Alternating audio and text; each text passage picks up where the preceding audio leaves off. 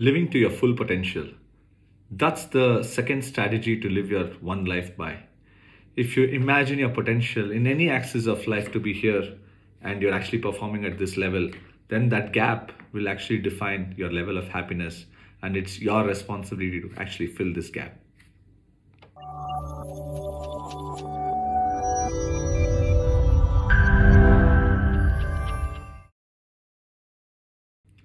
Welcome to episode 5 of the One Life Theory podcast. My name is Rajiv. In the last episode 4, we talked about the first strategy to actually live your one life, and that was to live a life without any regrets. The second strategy, which is in some level overlapping uh, with living with no regrets, but there's also some ways where it might actually contradict, is to live your life to its full potential. And potential is a funny word because what is life is something that you have a particular view to it. But I can, over the course of all of these episodes, explain to you that hey, the potential that you imagined is actually only a small part of it. The potential to life is actually much bigger than what you even imagined. And the potential in all aspects of life, while a lot of what I'm going to say probably in this episode holds specifically to your work aspect of life, but uh, this is around potential as a friend, as a son or a daughter, as a parent, as a lover, uh, potential towards your own health in terms of travel, exploration. It's all aspects of life. What's your potential? And the key there is you actually imagine that you could be a particular person at this particular point in time versus where you are actually in reality is going to define that gap is going to define how happy you are with life. So, how exactly do you go towards understanding what the potential is? Now, again, there are multiple aspects, but for this episode, I'm going to focus on five questions that you can ask yourself to get to some understanding on what you believe is your potential. So let me start with the five questions to help you better understand your own potential. The first question What are the words that you would love for your family or your friends to describe you in your eulogy? Assume you're on your, you know, you're in your grave, and uh, sorry to sound fatalistic, but you are basically hearing out what your friends and family are describing you. What are the words that you would want them to use? Great friend, a mentor, a coach, a workaholic, uh, a wanderlust, a great lover, uh, has a lot of PJs. It doesn't matter whatever it is. If you write down maybe the top 10, 15, 20 words that you want to be very strongly associated uh, through your life, you will start designing, defining a value system towards those points. So that's the first question you have to ask yourself. And again, this episode is more to give you a summary of what those five questions are, how you actually will use it. I'll come much later on in one of the later episodes on the eight step process. But that's the first question that you'll ask yourself what's the words that you would want people to associate with you? Number one. Number two, what are the times in the past uh, that you have been extremely passionate, right? And this could be again passionate in doing something where totally you're in the flow of doing something, right? and this could be at work this could be on a uh, you know on a personal front this could be on doing a hobby it can be on any of these fronts but what are those times where you've completely forgotten what you're doing that you're totally in the zone in the flow of things that you just didn't even realize time pass and that's important for me personally for example there are times when probably I was in IIM Bangalore or you know when I was working on certain projects in Yahoo or Urban Ladder or uh, you know uh, there are times when when I'm traveling I'm just completely I forget myself right and uh, those are the zones that I would call out as things that I was really passionate about. The third question that you would ask yourself is when were you really successful? And obviously, there are some times when you're super passionate about something, but you may not be really successful. There are some times that you're successful at something, where you may not have as much passion. And you know the combination of the two is great but there are times when they're different. Uh, and i can go back to you know times across my work life across different aspects uh, of my personal life where i certainly was reasonably successful. And uh, those are the times that are also important because that also tells you something about maybe what your strength areas are right? So again i'll reiterate till now. First is the words that you would use uh, you would want others to use in your eulogy. Second is the times when you were super passionate in the last uh, maybe 10 15 years of your life.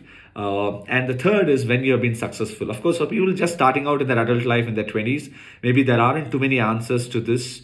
Uh, but this question is probably far more applicable for people in their 30s and 40s where you've probably lived 10 15 years of your adult life and you have some more answers to these The fourth question that you would ask yourself who are your top role models? And these are role models in the public sphere, these are role models from your own immediate network. But these are people that you actually look up to for a very specific reason. Uh, personally, for example, I have two or three very distinct sets of role models. One is all the entrepreneurs, right? And I've been following people like Bill Gates and Steve Jobs, the usual suspects, from very early on. Probably the first time I touched a computer, which was maybe 1994, uh, you know, 25 years back. And, uh, you know, Mark Zuckerberg or Steve Jobs, you know, these have been all role models. Their entrepreneurial energy, and I think I have watched the movie, The Social Network, probably 20 times or so. And uh, it just gets to you in terms of as a motivation continuously, in terms of what you want to be doing.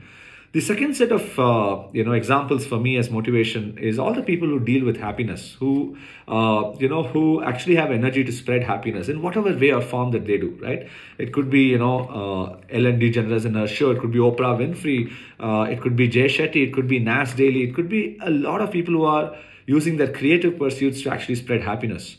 Uh, the third set of people would actually be people who are in my immediate friends network, maybe uh, you know, maybe uh, my ex-managers and people who have been extremely calm around whatever uh, has happened, right? People who have not shown too much angst in however the world is treating them. People have been calm at the phase of uh, you know a lot of struggle and stuff.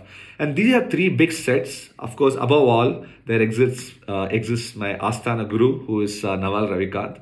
Uh, but uh, these are actually important for you to understand what of those people that you want to role model, and that sort of falls again squarely back into understanding your own potential, right? The last question that you have to ask yourself is hey, what are the top two, three things that are stopping you from achieving your potential? Because unless you understand where your weak points are, where you're actually continuously failing, you'll never be able to uh, go towards your potential.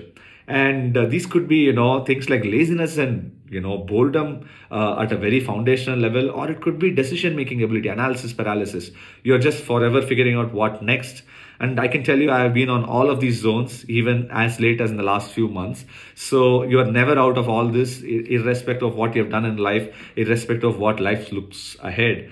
So I'm going to reiterate these five questions that you can ask, and I'm going to leave it at that because I'm not going to sort of uh, get into the details of how to use all this in this episode. The five questions are again, what are the words that you would want people to use in your eulogy?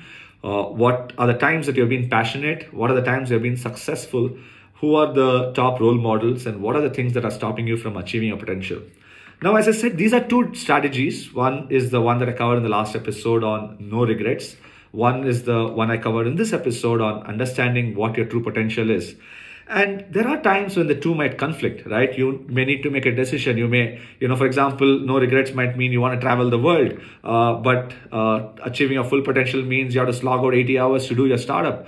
So obviously, there are times when this will be a conflict. No regrets means you may want to spend time with your kid, but uh, you know your full potential might be that you have to uh, figure out a sales meeting. So these are the times where you'll have to make sure that you prioritize and you allocate time well enough to make sure that you balance out.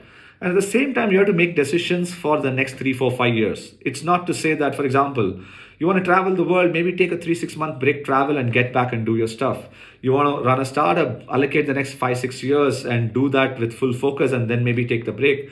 Uh, obviously, you can't have it all at the same time and it becomes very difficult because obviously there's only so much time in the day, there's so much time in the week and the month, and you can't do injustice to any of it. So, I'm not going to again dive into how to balance out these relative priorities but be cognizant that there will be times when there will be differences between the first strategy and the second strategy. When the two merge, it's phenomenal, it's fantastic, uh, and your decision is pretty easy. But when the two have some kind of a clash, you'll have to use other skills, prioritization uh, for different aspects. And you always look at life in three, five year chunks, right? You're not like signing off everything for the next 15, 20 years uh, because no one can predict beyond that. So I'm going to leave you at that. And in episode number six, which is the next episode tomorrow, I'm going to actually give you a very nice framework. I call it the EC framework. It's not EASY, it's ECE framework, which is going to talk about far more of the tactics on how you live life. These are the two strategies. And the next one is far more around, hey, how are you going to actually look at all the different options? So until then, uh, see you tomorrow.